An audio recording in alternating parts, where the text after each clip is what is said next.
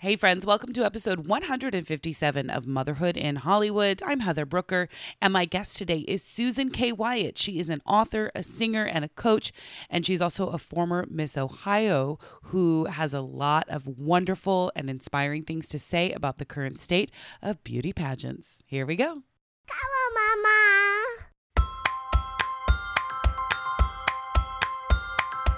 Grab your popcorn and goobers. It's time for Motherhood in Hollywood with your host, Heather Brooker. This is a crude prude's perspective on being a full time mom in showbiz. She's not a perfect mom, but she can play one on TV. Hold on to your butts. Here's Heather. Hey, you guys. Hope you're having a great week so far. I am very excited to share my guest with you today. Her name is Susan Kay Wyatt. She is a a very accomplished jazz singer. She's also an author. She's written a book called no crown required and it sort of shares her experiences and her knowledge um, from the world of pageants. She was a former miss ohio. She competed in miss america and um, she has a lot to say about the current state of beauty pageants and raising our girls in um, this world that sort of focuses so much on beauty and um, what they call their beauty standards and that sort of thing. So I know you're going to enjoy hearing from Susan in just a moment, but. I want to tell you guys that my birthday is next week. What? Um, as you can hear, I'm actually losing my voice a little bit. I've kind of been getting over this something. I don't know. I get it every fall and every spring, a little something in the air that uh, I just can't seem to shake. And because of my ridiculous work schedule, I haven't really had any downtime to stop and let myself heal and feel better. So I chose to do that yesterday on election day and um, sit at home and sort of watch all of the news coverage and, uh, you know, like you do. Some people wouldn't necessarily find that cathartic, but I kind of do. I know it's weird, but I'm a news nerd. I always have been. Even though I love acting and theater and performing, I always love the news. I constantly have NPR going on in my car or some kind of podcast that tells news type stories or or what have you. You guys like that? Do you like pod like do you like serial type podcasts or do you are you a fan of the more interviewee type podcast?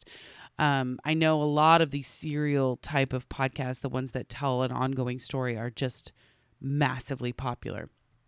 Um, but anyway, I digress. Um, we went and saw The Grinch last week. That was a lot of fun. Such a good movie. We're going to see Wreck It Ralph this weekend. Uh, I'm interviewing Michael Douglas tomorrow, you guys, and uh, he just got a star on the Walk of Fame. But oh, oh, I almost forgot. Okay, the biggest thing happening in my world is that I got to interview Sam Heughan again.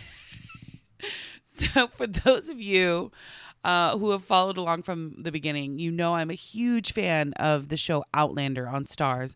I've actually been a fan of the books for many, many years. I read them a long time ago and have been obsessively watching this show and have a massive crush on Sam Heughan. He's so dreamy and so lovely. And I've actually gotten to interview him a couple of times. And I just interviewed him and Caitriona Balfe, I hope I'm saying her name right, who uh, plays Claire in the show Outlander. And you guys, it was just a dream come true. One of those pinch me moments where it's so embarrassing because I have such a massive crush on him that I can't even really make eye contact. Like it's it's that ridiculous where I'm like, oh, he's looking at me. Oh, like I feel like a schoolgirl all of a sudden. It's like I'm a grown woman. Like I need to, and I'm married. I need to like just get over that.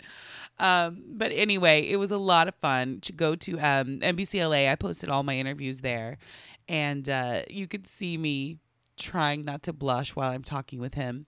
And yeah, it was a good time. It's been good. I'm literally still smiling right now thinking about it. Uh, okay, but before I embarrass myself any further and before I completely destroy my voice any further, I am going to get to this interview with Susan. She's such a joy to talk to, such a very inspiring mama, and has a wonderful story to tell. So here's my interview with Susan Kay Wyatt. Joining me today on the show is Susan Kay Wyatt. She is an author, singer, songwriter, and a mom who wears many hats, which I love. Hi, Susan. Welcome to the show. Hi, Heather. Thanks for having me. Sure. So, um, I, we have a lot to talk about, but first, I want to talk about your book, No Crown Required Raising a Confident, Courageous, and Compassionate Daughter. Now, that comes from your background in being Miss America and but wait, were you Miss America? I just realized I named you Miss America instead of instead of saying you were in the pageant. I was I, actually I was Miss Ohio, and that was 30 years ago. So yes, I did go to the Miss America pageant when it was in Atlantic City, back when it was a little more old school than it is right now. Now, how did you get into pageant life? Because I feel like it's very different now than it was probably when you were in it. Well, I was never in pageant life per se. I Mhm. was an entertainer. I was a vocal performance major and a piano minor. And my voice professor at Ohio State University, the Ohio State University, I should say, um, had just judged the pageant and came back in the fall and said, Oh my gosh, I just judged this pageant and you should go do this because you could win this. And I was like, What? Ew. You know, I was like, I got, I got really sick to my stomach just him saying it to me, and I was like, no, no, no, no, no. So that was the first suggestion of it, and then I was like, well, you know, when you're an entertainer, you're going to go do the thing that's going to get you the exposure. You're going to do the next thing, right? So that's why, that's why I did it. And did you find that you were surprised at how much you enjoyed it, or did you ever really kind of embrace it?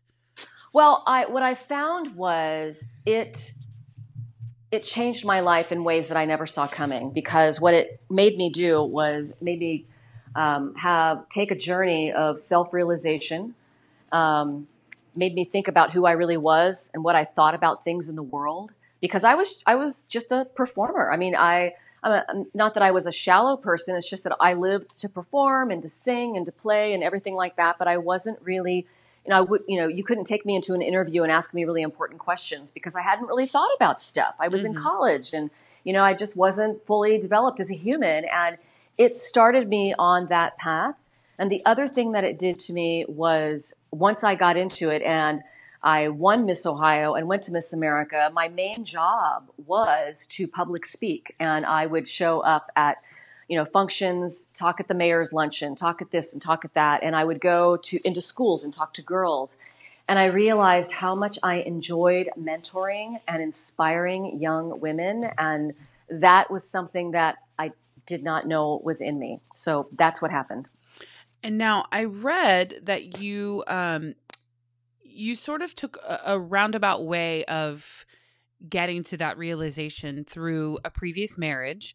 Mhm. Um, you know, we all have relationships mistakes and and we learn from them. At least we hope we do. Yeah. Um are you comfortable talking about that a little bit and sharing kind of what you went through and what you learned? Sure. Um, well, after the Miss America pageant, uh, and I do talk about this a little bit in my book, and one of the things I like to make make sure people know is that my previous relationship with any person, especially you know, like my, my first husband or whatever, none of that I hold anything against him. It's the place that I was, and I allowed myself to be in that space. Mm-hmm. So I, it, my book is not about him, and my in my life and my work and everything is not about those kinds of things. But I will say that I took a big self esteem hit because one of the things that I do right now is mentor and coach people, and I never had a coach or a mentor my whole life, and so I kind of got, I went off the rails, and I my self esteem took a big dive. So I got lost in somebody else's life. And um, I, it started with an entertainment job, but then all of a sudden it became that I was in this relationship where it was really not about me. It was about him and what, what he wanted me to be. And there were so many things that that person wanted me to be, and it was had nothing to do with who I was or supporting me for what I really wanted in my life. And um, I was in that relationship for a total time period of about five years, and I got I got out. I don't. I totally believe in getting out. It's one of my favorite themes.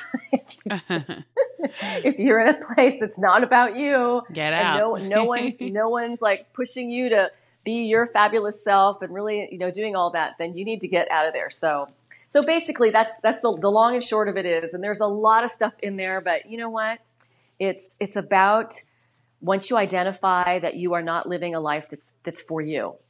Um, and you know because I how I knew was number one I was miserable. Number two it was abusive, mentally and emotionally abusive. And number three, I felt sick. I had actually ended up in the hospital and they couldn't figure out what was wrong with me. I had migraine headaches. I had all kinds of pains and all kinds of weird stuff. I don't have that anymore, just so you know. So- you pay pay attention to what's happening. Right, right.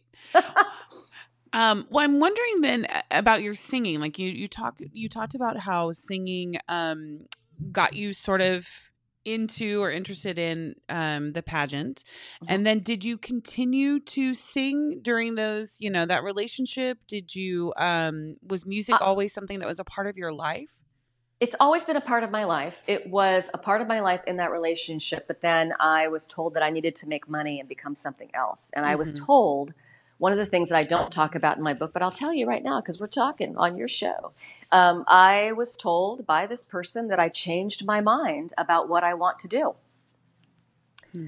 And I'll never forget telling my mom that because my mom will never forget the moment that phone call happened. And she said, it breaks her heart and it broke her heart at the time because she was like well, i don't know who i'm talking to right now. Yeah. so i so you know it, it's it's that. What's weird is is that this what we're talking about happened such a long time ago. This is over 20 years ago. And i've definitely um, i don't live in the past. But the reason why i revisit all of this is there's there's so many nuggets there. There's so many red flags. There's so many lessons. And I share this kind of stuff with my daughter as appropriate. You know, like this happened to me. And if this happens to you, or you starting to feel this, or someone's not madly in love with your talent and is not really making things about you and it's not reciprocal or everything, you know, she she knows she she's learned how to identify passive aggressive people, people who aren't really in her corner. And I'm sure you know from being out here in Hollywood that you know you have to be very vigilant about your space and the people that you hang out with. Mm-hmm. That's true. Yeah. That's true. Well, let's talk about then um, when you became a mom and what changed for you and and how that sort of changed your perspective on things. Well, it's interesting because I never wanted children my entire life. I, I, I never liked to babysit. I didn't play with baby dolls. I was just not that person. I was a tomboy. I was a performer, entertainer person. I loved animals, stuffed animals, but never baby dolls. And when I met my current husband, who I've been together with since 90, oh gosh, we've been together for 23, 20. Now I'm going to be messing up on this. Usually the man messes up on the date, but um, it's been a while. But I remember when I first met him thinking I would love to have children with him. And I realized that that was a weird voice in my head going, like, who in the hell is that? Because I, you know, that's not who I am. But he had had children from a previous marriage, and, you know, he didn't really need any more children, but he wanted me to experience that gift, which, I mean, he is a very special person in my life. And so we did it. And it changed me in a way that I couldn't even imagine because all of a sudden I was freaked out. I'm like, oh my gosh, I'm having a baby. What do I do with this baby? What do I do? And so I started re- looking for books on how to raise children, positive parenting, self esteem, because everything that I knew that I struggled with, I wanted to be able to help my daughter at least understand it and comprehend it and help her skip over some of the obvious things that could happen. Whereas you can't you can't keep them from experiencing everything. They have to experience all of their their pain and their losses and all of their mistakes. But you know you can give them a leg up for sure. And so that's what i did. And it it became a passion for me. And i even wrote um, there's a children's cd that i wrote uh, the 12 gifts of birth. It's a companion to a best-selling book by charlene costanzo. And um, i started like doing working with children. And it still cracks my family up because they're like oh my god we can't even believe that that would, like you would be doing any of that. Right, like, right. but I don't know the thing. The thing about inspiring them and empowering them to be who they are and to stay in their stand in their truth, and to be seen and and heard and um, to to revel in their own gifts and share them with the world. That's always been my challenge, my personal challenge, which has become my quest to help other people. And now, what is your relationship like with your daughter now? Are you guys really close? Do you um I you sent me a really adorable picture of you guys dancing together. well, what's funny is is that I was always best friends with my mom. Okay, so um, it, it made perfect sense for me to be best friends with my daughter, and a lot of people will argue about that and say you're supposed to be the parent, you're not supposed to be their friend. And I argue back, we're supposed to be both. Mhm. And there is no doubt that I am the mama bear in this house. I run this place, and my word is the last word of everything. And I am very disciplined and very serious. I'm a very serious human. But I love my daughter. We are best friends. And Um, she's 17 now. She's a senior in high school. And while she's going through the ups and downs of the emotional wear and tear of what that entails, um, I'm here holding vigilance for her. I'm telling you, we are we are closer than ever. She's trying to break away because she wants to go away to college, which I love. But you know, I'm always there for her to listen to her in a non-judgmental way. And so we have a we have a mutual respect for each other. And because I don't freak out over things that she tells me, she's comfortable being honest about what's going on in her life. So we have an amazing relationship. And she still dances with me, uh, even in public. Like I, I think the picture that I sent you was uh, I sing with big bands in the park. I do. I'm, I'm a jazz singer singing with big bands. And in the summertime, um, when she was little, I always say the last song that they play, I'm like, hey, would you come dance with me? And just just screwing around, nothing nothing big, not not like a serious like oh we're dancer people, but just have fun. like no, who cares who's watching? And she always did. And then I always thought, well, she's gonna there's gonna be a day where she's not gonna do that anymore Right. because it's not cool. And I remember asking her that one year, that picture that was taken, because she was like doing her own thing, and I go, I just looked at her and I go, hey, are we going to go do our dance thing? And she looked at me and she goes, absolutely. And I was like, so not expecting it because I, I was going to say, if you don't want to, and I actually told her, if you don't want to, I understand. like you thought maybe that was the year that she would no longer want to do the dance thing with you, huh? Yes, I did. And I, and I said to myself, I said, okay, she's going to say no, and that's going to be okay too. Yeah. So I think about that with my daughter. She's five now, and Yeah. we hold hands everywhere we go. Sometimes, even you know, when I don't want to, she wants to hold my hand. But I know that there is going to come a time when she's not going to want to hold my hand anymore. She's going to run off and be with her friends, and you know, Yes. and and I'm going to have to be like, please hold my hand. Um, so Aw, I have to. I have to remind myself to kind of um even though sometimes I know because I'm not a, a super physical person like you, I didn't really want to have kids either. I didn't think that was something I wanted to do for a very long time. My husband and I were married um 10 years before we decided to start having kids and it was another couple years after that when we actually finally were like, "Oh, okay, let's do it." Um, Right, right. So we were married for quite a long time and um I'm also just not a real physical touchy-feely person. So to have this little person Aw. who's always wants to hold my hand, I have to be like, suck it up, Heather. Yeah, because there's gonna come a time when she's not gonna want to. At least I hope that never happens. So I love to hear that your daughter and you uh, are so close, and you guys are still doing, um, having those shared uh, mother daughter moments. That's really sweet. By the way, the holding hands thing is very European. European women do it all the time. I've seen that. Yeah, it I- has I- nothing. It has nothing to do with your sexuality or anything No, no. weird. It just it's just a European thing to do. And it's what's a- funny a is sign of affection. It's a sign of affection. And my daughter, uh, even on, she goes to an all girls uh, prep school, private school, and it is one of the top schools in the country. It's very, very competitive, and it's, it's oh my gosh, if you can imagine, it's very challenging. And it's like if you can imagine all girls in one school, it's a little cray cray. But I'll walk across campus with her, and she will still reach out and grab my hand. And I'm like, really? You're holding my hand on campus? What are you doing? So I don't know how long that's going to last, but anyway, you know what? You just enjoy what you what it reminds you to do is enjoy the moment when it happens. And um, and yes, we I, I am definitely a touchy feely person. I, I I'm I'm the hugger. I'm the person who's always you know, yeah. My, my my daughter has to keep me in check on that. Mom, stop touching people. well, you talked a little bit about singing um in a ja- in jazz bands and big bands. Do you know Lolly Allen by any chance? I do not. She's one of the top vibraphone players, vibes players, um, in LA, I think, and Ooh. maybe you know, maybe even the world. But she's amazing, um, and she does jazz band and and things like that. Um, so that's why I was wondering. I was like, oh, maybe you guys might know each other. But um, I would love to know uh, a little bit more about what you, what's happening with your music right now. Are you working on any albums? Are you performing regularly?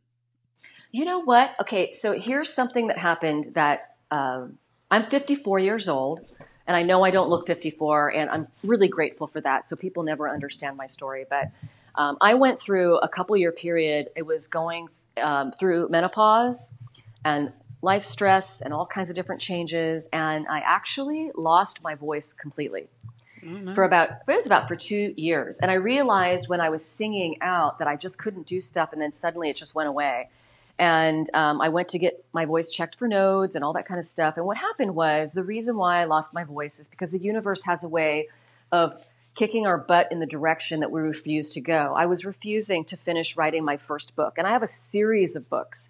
And I was so not confident going, well, I, I, majored in music. I'm a voice performance major with a piano minor. I'm not a psychologist. I'm not a, I'm not a child specialist. And yet my book was about, is about raising a daughter.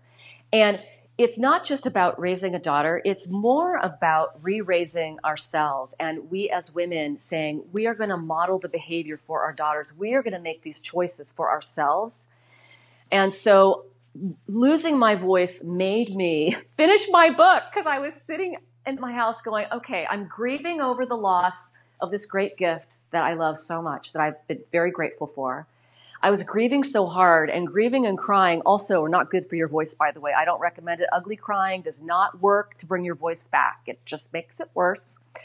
So um, basically, I had this thought in my head. I said, wow, you know, how fortunate that this singing thing and this songwriting thing and that particular part of my life isn't the only gift that I have.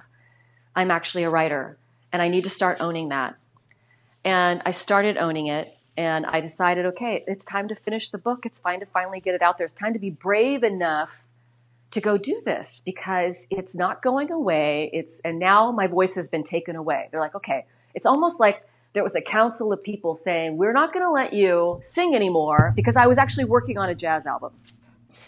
And it wasn't, everything was falling apart. And then my voice fell apart. so, so I, I still I still sing here and there. I'm now back on the piano playing stuff and uh, re, re, you know just just for my own enjoyment, the songs that I've written and trying to figure out what I want to do with that. But the speaking career and my my private coaching practice because I do life coaching has pretty much kind of taken front and center, which which I do love. And then I realized I needed to put the piano piece back in there because it's part of the joy in my life. And one of the things that I've discovered in my 54 years is that we it, it's having the balance of life. And what I talk about in my book is all of the areas of competition in the Miss America pageant and how they apply to real life. Mm-hmm. And the, the talent area of the, uh, of the competition um, is very important because it's not just whether you're a performance level person who's going to go compete somewhere. It has to do with sharing your gifts with the world. And that could be anything from um, gardening to somebody who does crafting, to somebody who does knitting. I mean, or there are so many things that we can do, or baking. My daughter's like, Mom, I want to bake. I'm like, What? She goes, Can, can we start baking? And I'm like, Why? And she says, Because because I think it'll be fun, and I think she she she says, I think it'll make me happy. And I'm like, Yeah, baking is fun. You'd like to do that with grandma. So it's like, so that's a part of our lives that we need to make sure that we express, whatever it is and it doesn't have to be performance level quality, you know, on a stage somewhere. I mean, all of the areas of competition that I dissect of the Miss America, I deconstruct the Miss America pageant in my book, and I talk about why all of these areas are important and where they get it completely wrong.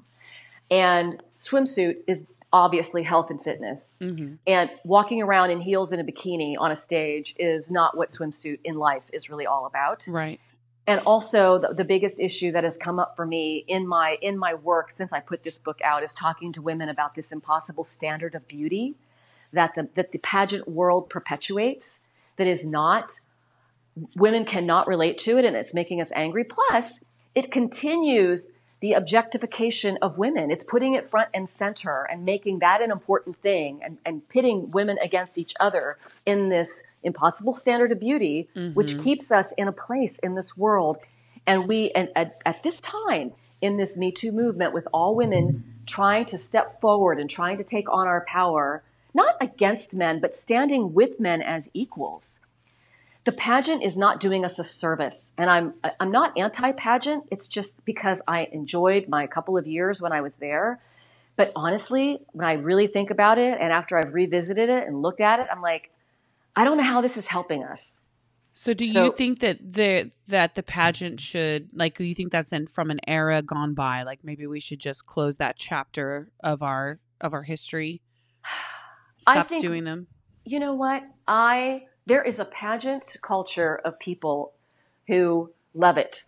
And it's a very small group. And when I went back to judge, I went back to judge the Miss Ohio pageant in June. um, because it was my 30th anniversary of giving up my crown. And I went back to judge, and I was surprised at how I felt about it because I felt like at that moment, wow, this really does feel obsolete to me. Mm-hmm. And when I interviewed these women in the interviews, they were they're so smart, they're gorgeous, they're intelligent, they've got big causes in the world, they're doing great things, just the most amazing women you would ever come across. And then to have to see them in a bikini on stage kind of freaked me out because I was like, it's like going to an interview and then them saying, well, you're very qualified for the job, which is a spokesperson job, by the way. Mm-hmm. And then saying, but we need to now see you in your underwear. Right, exactly. That's how it felt to me. And I think that um, this year at the Miss America pageant, we didn't get to see them in their swimsuits, and people are up against nobody. I'm actually, by the way, it's so obsolete that nobody really cares. It's very interesting how it just went through the news cycle because we've got a lot more things going on in this world besides that right. darn pageant. Right. So, yeah, to answer to your question, you know, uh, people love what they love and people should be able to do what they do. My my perspective having a daughter, having a 17-year-old daughter who is old enough to compete, who would never do a thing like that. And she even asked me, that was the first pageant she ever saw. She was totally freaked out by it and she said to me, she goes, "Mom, did you do that? You really did that?" And I was like, yeah, it was kind of different then, but I get, I, I totally get. right you know, and my daughter's not an entertainer. Like if you're a stage performer, you know, you do a lot of things on stage. Like you do a lot of things in skimpy outfits and you, you know, you're singing, you're dancing, you're in the chorus, you're in the this, you're in the that or whatever. If you're a theater person, mm-hmm. you know, none none of that none of that phases me. Like walking around in a swimsuit doesn't phase me at all. But I can see where it matters to women now. Mm-hmm. And that's what I'm reacting to because you know, we we need to stand together as a sisterhood and support each other. And I don't think that that lends itself is that. I, I totally agree, and I think that you mm, you raise some really valid points, and from a perspective of someone who's been there. I've never been in a pageant myself, but uh, you know, watching them feels like a very dated thing to do. It seems like something, you know, for my mom's generation or whatever. And um, I think there's there you're right there's so many other things happening in our world today and there's so many other ways that i think young women can show their talents and show their um, you know, personality and what their thoughts are. Um, um, there's so many other ways they can do that. And so now you, I mean, you're a mom of a five year old now, but you're you're a performer, right? You're an entertainer. Oh, sometimes when I get to when they pay me to be, when someone pays me to be. well, sure, um, sure. But I love I, I love your book. I love the idea of it. It's no crown required. Raising a confident, courageous, and compassionate daughter, and it is available on Barnes and Noble and Amazon as well, yes. right? Yep, absolutely. And you have another book in the works. Did I read that? I I do. I have a couple of books in the works, and the, the second one is uh, actually called "Skip the Princess, Raise the Queen." And, so you've been uh, bitten by the author bug, huh? And you, you well, like, I'm going to write some books. Well, that was about that was like my the reason why it took me so long to put one book out is because I went to a publisher and he says you're making my head spin. You you have more than one book here. You're trying to put it in one book. And so that's why wow. each book is going to be a smaller, digestible piece, and it just continues next. So the Skip the Princess, Raise the Queen has to do with when when I was the mother of a girl who was in her like your daughter's age, and I noticed that all these girls were these they, they were in this princess mode, and these these parents were raising these girls who felt like you know the the world owed them something, and sure. they were and, and it was just like that weird princess mentality and um, and so I was like, no, you know, that's not, that's, that is not how it works. And so anyway, that's daily wisdom practices. And I talk a lot about all the different things that I t- did with my daughter every day to raise her. And that's, that's, that's that book that's in development right now. And then the third book that I think you might enjoy is Why I Was a Bitch. And Why I Was a Bitch is the healing of a damaged sisterhood. And I talk about that in my first book, The Healing of a Damaged Sisterhood. Um, w- women are pitted against each other and we some of us have had bad behavior and to be able to talk about okay i was mean to you because someone was mean to me because this is what happened and i think there's so many stories out there that are fascinating and that you get to heal and you get to high five each other and then go have a beer just like the guys do except that women just continue to hate on each other so i think uh, i think it's an important conversation to have I love that you think I would enjoy the bitch book. It's like you get me. you get me, Susan. No. oh, that's amazing. Well, tell everybody where they can find you online and on social media. Okay, Susan Kay Wyatt, S U S A N K A Y, W Y A T T, author.com, or just look, if you Google Susan Kay Wyatt, I will pop up. I am on Facebook, I am on Instagram. I, I Twitter happens. I don't have any, I, I'm so scared of Twitter. I don't know why. Twitter just happens. It just happens too fast for me. I'm like, wait a minute, what happened? Um, but yeah, I'm definitely, I'm definitely online and, um, and and so happy to be on your show and so happy that you are doing what you're doing I, I oh, when I was so reading sweet. about you. So thank you for having me. I really appreciate it. Sure. Thank you so much, you guys. Again, no crown required. Raising a confident, courageous, and compassionate daughter is available now. I will put up all the information Susan just mentioned up on motherhoodandhollywood.com as well. And that's going to do it for us, you guys. I hope you have a wonderful week. And remember, I'm not a perfect mom, but I can play one on TV. Bye. Balls.